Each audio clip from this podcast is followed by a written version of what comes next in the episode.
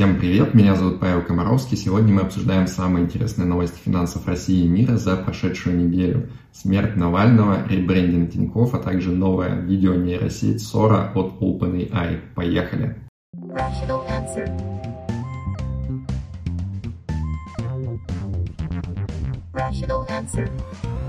Главной новостью недели, конечно же, стала внезапная смерть Алексея Навального в заполярной колонии особого режима ну, внезапная, наверное, можно сказать только в кавычках, потому что, с одной стороны, она стала, конечно же, шоком для огромного количества людей, но, с другой стороны, это был как бы закономерный в каком-то смысле и неизбежный итог всей цепочки предыдущих событий.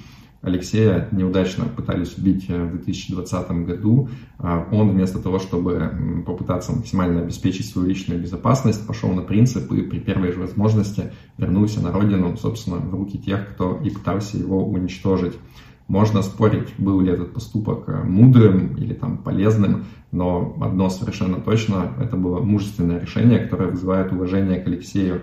И в этом свете совершенно нелепо смотрелись все эти пропагандисты, которые продолжали э, петь эту шарманку про то, что вот типа продажный блогер, жадный, осваивает деньги Госдепа и так далее. Ну, типа, блин, у вас тут человек на глазах у всех пожертвовал собой, Э, ради своих идеалов, а вы продолжаете типа ту же самую историю рассказывать. В общем, соболезную семье, друзьям и всем соратникам Навального, да и вообще всем, кого потрясла его смерть. Эм, напоминаю, что сам Алексей по этому поводу призывал не сдаваться и в первую очередь попытаться не допустить бездействия добрых людей. Центробанк РФ провел очередное плановое заседание, на котором он решил оставить ключевую ставку на уровне 16%. Инфляция остается достаточно высокой, 7,4% годовых, безработица низкой, экономический рост, он как бы вроде не падает, значит, э, каких-то поводов снижать ставку пока нету, считает Эльвира Сахибзадовна. На российском фондовом рынке прошло очередное хайп IPO. IT-компания Diasoft, которая делает, собственно, софт для финансового сектора, вывела на биржу 8% своих акций по цене 4500 рублей за штуку. Говорят, что уровень ажиотажа здесь был просто рекордный для российского рынка. Поучаствовать во всем этом пытались более 100 тысяч инвесторов физических лиц. А объем предложения, точнее объем заявок на покупку превысил объем предложения более чем в 10 раз. Учитывая такой спрос, э, котировки сразу же после размещения на бирже скакнули вверх на 40%, а по итогам завершения торгов в пятницу устаканились где-то на уровне примерно 6 тысяч рублей за акцию, то есть примерно на треть выше цены IPO. А, как мы с вами пару лет назад разбирали в отдельной большой статье, такой вот а, прыжок акций вверх, так называемый IPO-поп, а, хлопок, то есть это достаточно ну, нередкая штука для первичных размещений акций, то есть там очень часто бывает специально сделана переподписка, получается, что как бы собственники акций предыдущие, они недополучают немного на этом процессе, но тем не менее вот получается такой красивый скачок вверх на открытие. И в чем здесь засада, как раз вот видно на примере с Диасофтом, потому что, с одной стороны, выглядит очень красиво, типа там за один день можно было заработать плюс 40%, но на самом деле какая там динамика есть интересная. Чем больше желающих есть купить акцию, тем выше, соответственно, вот этот вот скачок, то есть чем выше спрос, тем выше прыгает цена акции. Но также, чем больше инвесторов хотят во всем этом поучаствовать, тем меньше аллокация достается каждому из них. И вот в итоге большинству любителей диафильмов щедро отсыпали акции Диасофт на уровне где-то 1-2% от их заявок. При этом какой здесь есть интересный нюанс? Эм, если ты хочешь поучаствовать в IPO, то ты должен заморозить на брокерском счете сумму в кэше, естественно, без всякой доходности, на полный объем своей заявки. Ну и вот, если пересчитать, соответственно, на задействованный капитал всю эту доходность, то такой красивой картинки, как там типа плюс 40% за один день уже не получается. Выясняется, что это все относилось всего лишь к одному проценту задействованного капитала, да и многие там за неделю вообще а, размещали эти заявки, и, соответственно, вот э, пересчитав, в общем, никакой магии тут как будто бы и нету. Но если вам интересно, по ссылке в описании можно найти мою старую статью про IPO. Э, там достаточно любопытные факты рассказываются про этот процесс. Как говаривал Нобелевский лауреат Стиглиц, э, перестроечная приватизация в России была сплошь, ну, как бы не совсем легитимной. И вот российская прокуратура, она внутри себя эту обиду переваривала э, почти что как в былине 33 года и наконец-то вот решила встать с печи и что-то сделать по этому поводу. Так что последние несколько лет э, регулярно появляются новости про то, что типа прокуратура внезапно обнаружила какие-то нарушения в приватизации того или иного заводика, которое проходило более 30 лет назад. Ну и, соответственно, типа предлагает вернуть все обратно в собственность государства, неважно, кто там уже успел купить, продать все эти активы. Ну и вот на прошлой неделе такие недостатки нашли э, в отношении трех заводов ЧМК, Челябинского электрометаллургического комбината, э, которые делают ферросплавы для стали военного назначения.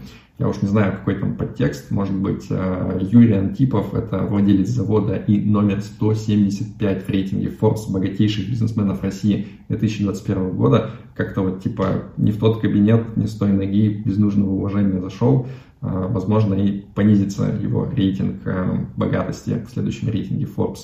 Кстати, еще и на той неделе президент РФ строго-настрого э, повелел, значит, все вот эти вот вредные заводы, всю эту красивую эстетику индустриальную Челябинска, которую вы видите на экране, вывести за пределы города, потому что, ну, типа, экология.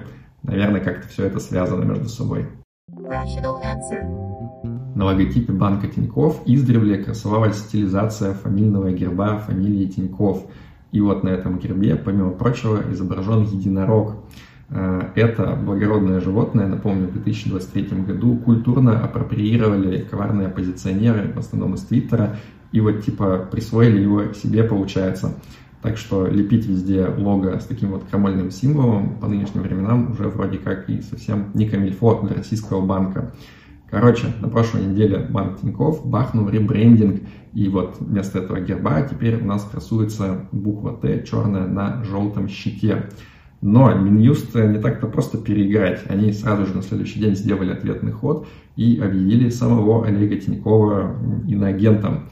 Как мы помним, Тиньков уже никакого отношения к банку Тиньков не имеет, но тем не менее, как бы получается, что текущий логотип банка словом Тиньков пропагандирует иноагента, ну, типа, тоже немножко такое. Я предлагаю банку пойти дальше и сразу же нанести вот ответный удар, следующий свой шаг, э, сделать ре-ребрендинг обратно, ребрендинг и релоготипинг, наверное, так вот.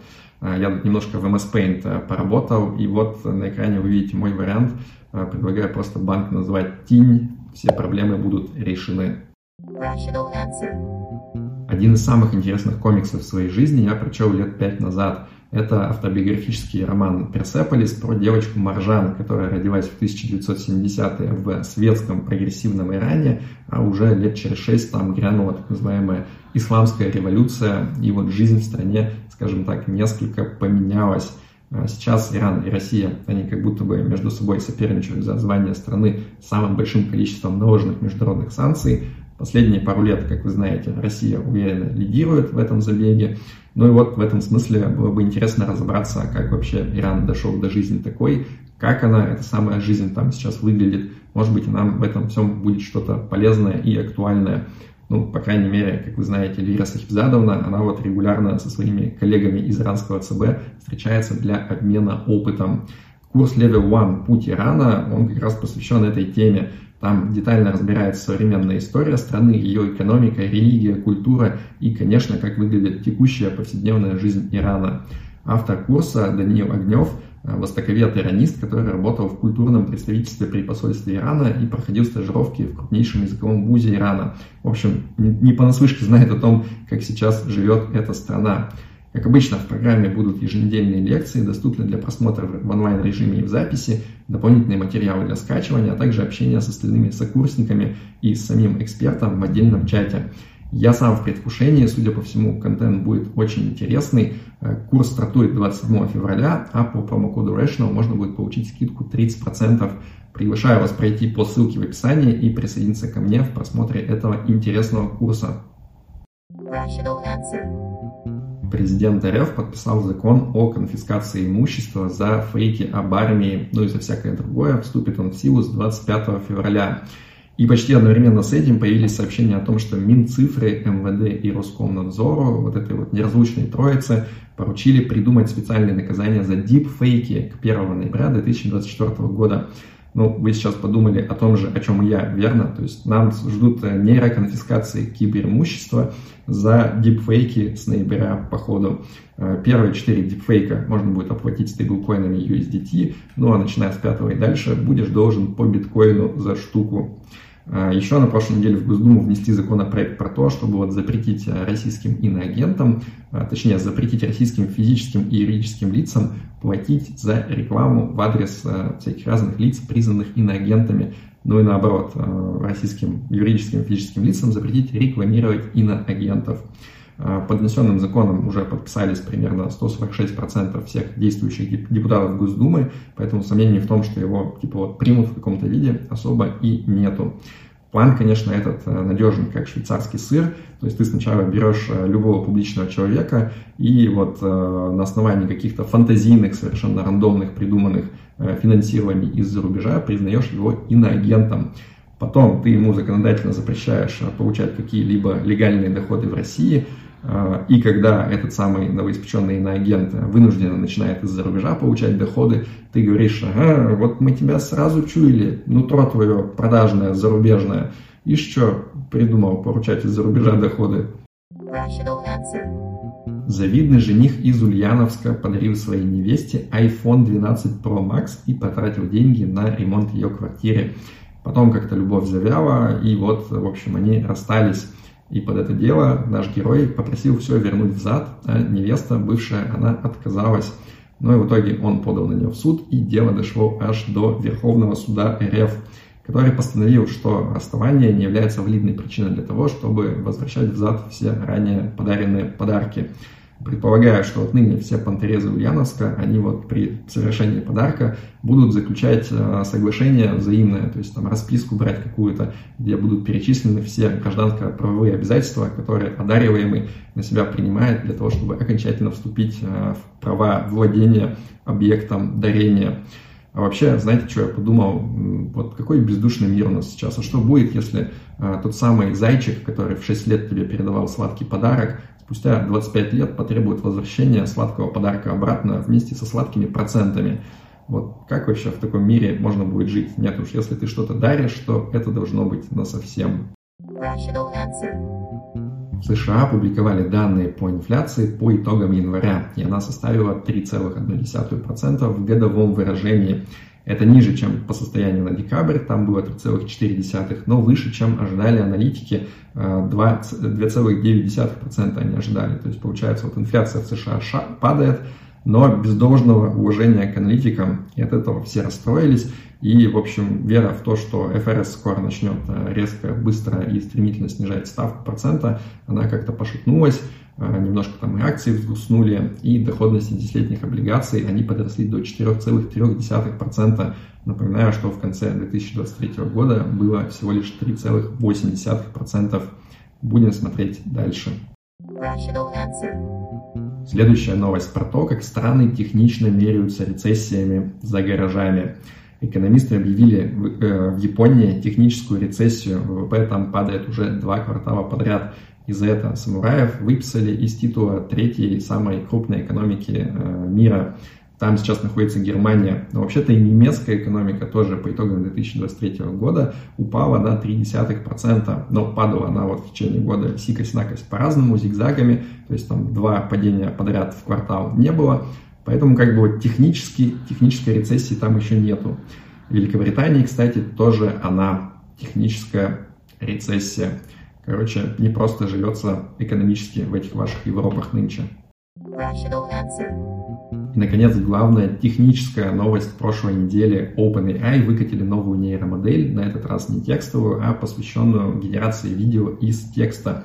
И там просто полный отвал жопы, если честно. То есть до этого, если вы следили, э, в основном было два типа э, нейросеток, которые генерировали видео. Первый я называю типа анимация гифок, это когда у тебя красивая картинка, и там вот э, легкое дуновение ветра шевелит э, ветку сакуры, э, камера там чуть-чуть вот влево-вправо ездит, но в целом ничего особо не происходит. А второй тип это вот то, что я называю хтонический кошмар Лавкрафта на грибной диете. То есть это когда какие-то гуманоиды с тремя глазами там просто пиццу едят себе в ухо, демонический гагача при этом. А, а вот то, что сделал Альтман, новая его модель, ну вот просто смотрите на экране, там совершенно все по-другому. То есть э, ребята из OpenAI просто по традиции навалили изо всех сил терагикты э, всяких разных видеоданных, всех видов и размеров, раздули саму модель настолько, насколько им позволял имеющийся на руках компьютер, то есть э, вычислительная мощность, и вуаля, вот какая-то просто магия получилась. Это детальные высококачественные видео, э, там, где объекты обладают достаточной консистентностью, то есть они не меняются каждую, каждое мгновение в кадре, а более-менее остаются такими, какие были э, последовательные перемещения в 3D мире, где тоже ничего не нарушается, какая-то вот логика взаимодействия между объектами нормальная. Э, короче, выглядит все просто очень и очень круто. Э, детально можно посмотреть на сайте OpenAI или почитать в телеграм-канале Игоря Котенкова «SEO-шная». Надеюсь, Игорь нам скоро сделает э, отдельный лонгрид с объяснением всего, что нам нужно знать про эту модель. Здесь интересная штука. Если вы помните мой ролик вместе с Игорем про то, как чат GPT вообще появился, там а, была вот эта вот интересная последовательность, когда ты берешь одну и ту же технологию и начинаешь просто в нее огромные куски данных записывать, запихивать, огромные куски э, вычислительной мощности, и оттуда внезапно возникают какие-то новые свойства просто от того, что вот ты мощность нарастил.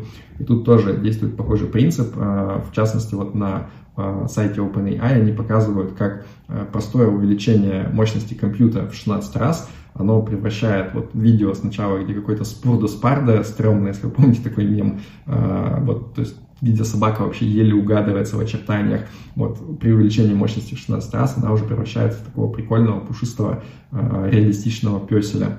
В общем, сама модель э, Sora, она пока не выложена в публичный доступ, э, то есть э, есть только вот то, что показывают сами авторы из OpenAI и ребята, кому не публично дали к ней доступ. Понятно, что в каком-то смысле э, вот эти вот видеофрагменты выложенные, это э, специально подобранные классные генерации э, для вау-эффекта.